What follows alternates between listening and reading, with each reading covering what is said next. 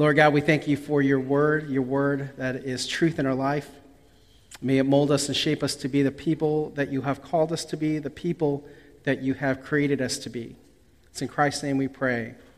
Amen. Um, today, I'd like to talk to you about fear. And fear is not something that many people want to talk about or like to talk about, but they say it's healthy to talk about fear, especially if you have childhood fears, fears because you want it to just, you know, get it out of your system, to, to get it all out. And so, um, one of the fears that I had growing up uh, when I was eight, uh, my family went to the Magic Kingdom, and I know our, our, uh, our youth group went to the, the, Magic Kingdom yesterday. They had a great time, and um, our family was having a great time way back when, uh, watching the parades and being part of of uh, the, the magic of Disney, as they say, and we were riding all the rides. But it was then that my brother and sister wanted to uh, ride the ride that would suddenly be my downfall Space Mountain. Right?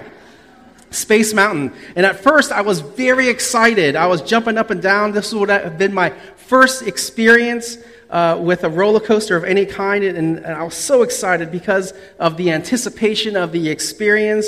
And as soon as I went into that building, um, it hit me. The darkness, the screaming, the roaring of the cars ripping on the rails and the flashing lights.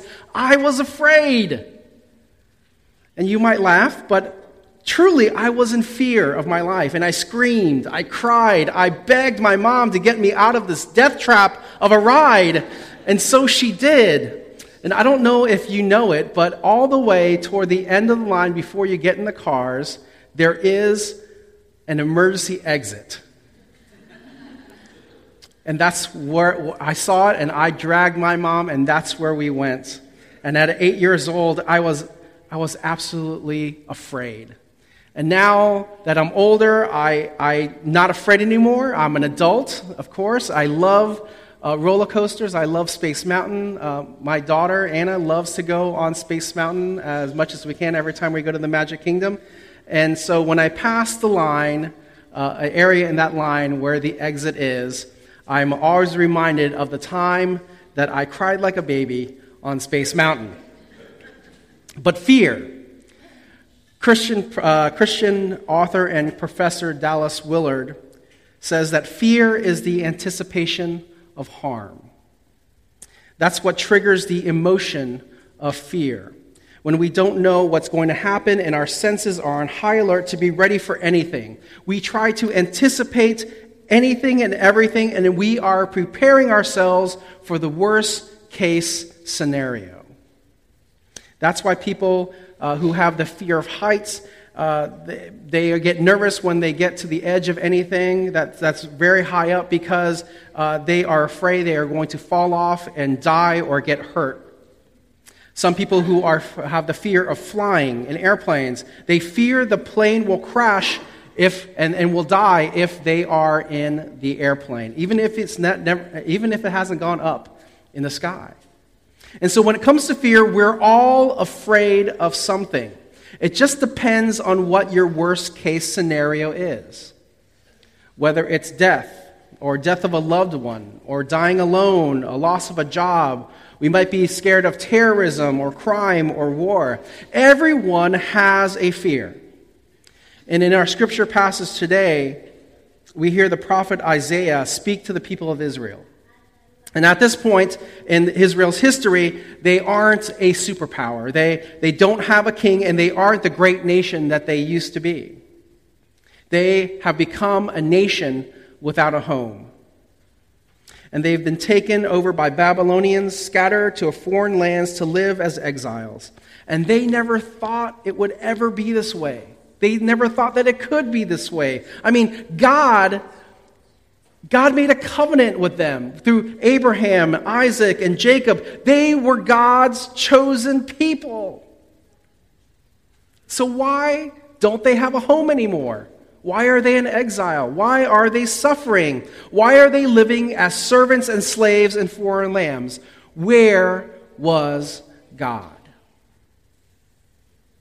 This was their worst case scenario. This was their ultimate fear that God had left them, that God had forsaken them.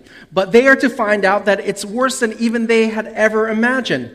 You see, Isaiah was a prophet that was sent by God to give the people God's message. And the message that God sends Israel in chapter 42 is that the people need to listen to Isaiah. This is how chapter 42 starts. God says, Look at my servant whom I strengthened.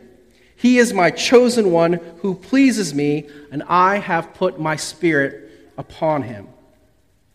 You see, God has sent prophets to Israel before Isaiah. Over and over again, the message was pretty much the same, whether it was to the nation of Israel itself or to Israel's kings. Obey God. Follow God. Be faithful to God. Have faith in God. Love God. Simple. But for some reason, over and over again, Israel and its kings did not listen to either prophets or to God. They took the favor and the promise that God had given them, and they took them as permission to do whatever they wanted to do to anyone who they wanted to do it to. So Isaiah says it best at the end of chapter 42. He says, Listen, you who are deaf, look and see, you blind. You see and recognize what is right, but refuse to act on it.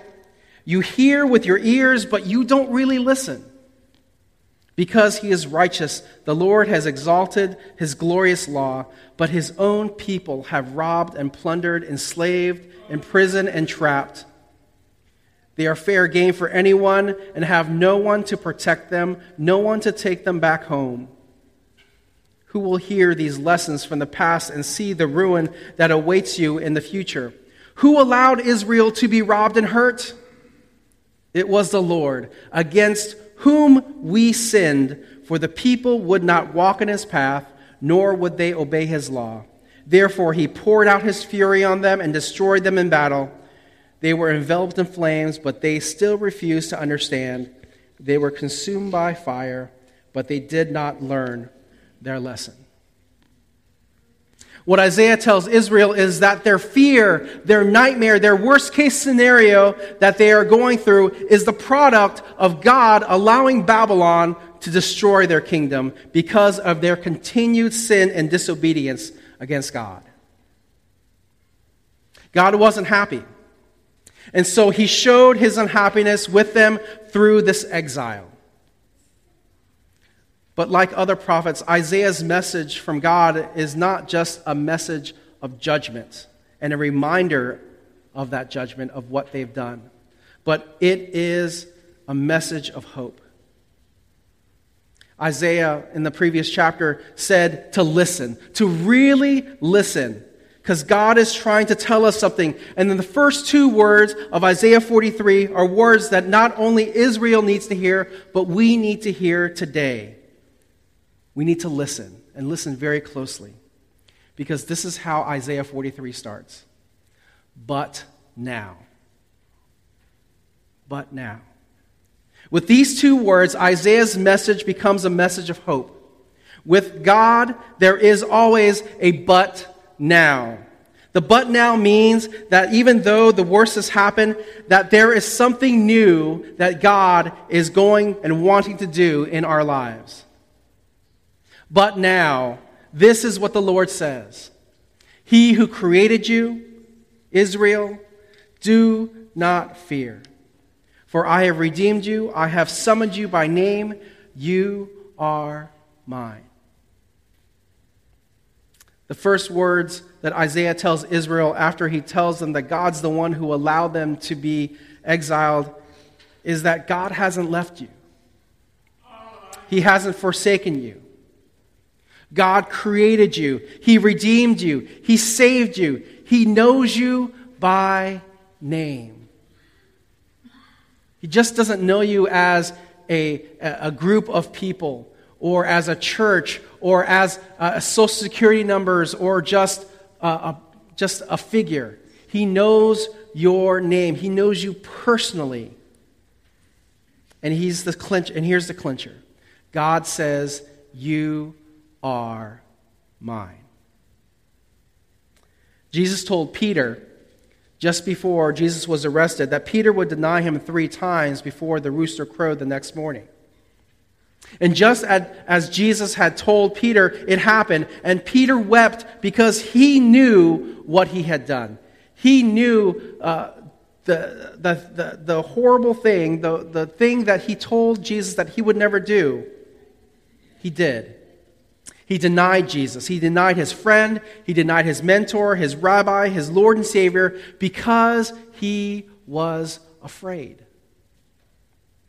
Because he feared that he would be arrested or he himself would be persecuted or put to death. For Peter, this was his worst case scenario. But the reality was that his fear drove him to the, re- to, to the reality of not putting his faith in God. But there in Peter's life, as Jesus returned, was the but now. Jesus came back and he called Peter by name, and Jesus told Peter in John chapter 21 to feed my lambs, to take care of my sheep, and to feed my sheep. And he did all of this by calling Peter by his name. He asked him, Do you love me? And every time Peter's answer was, Of course I do, Lord. And just like that, we hear God through the prophet Isaiah Do not fear, for I am with you. I have redeemed you, I have summoned you by name. You are mine.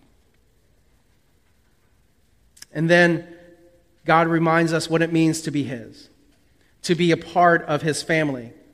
He says, When you pass through the waters, I will be with you. And when you pass through the rivers, they will not sweep over you. When you walk through the fire, you will not be burned. The flames will not set you ablaze. God lets Israel know and lets us know that there will be times in our lives when circumstances will hit us like a hurricane hit us like a flood or an inferno. But the promise is this the reality is this that God is there with us. He has always been there with us when, no matter the situation.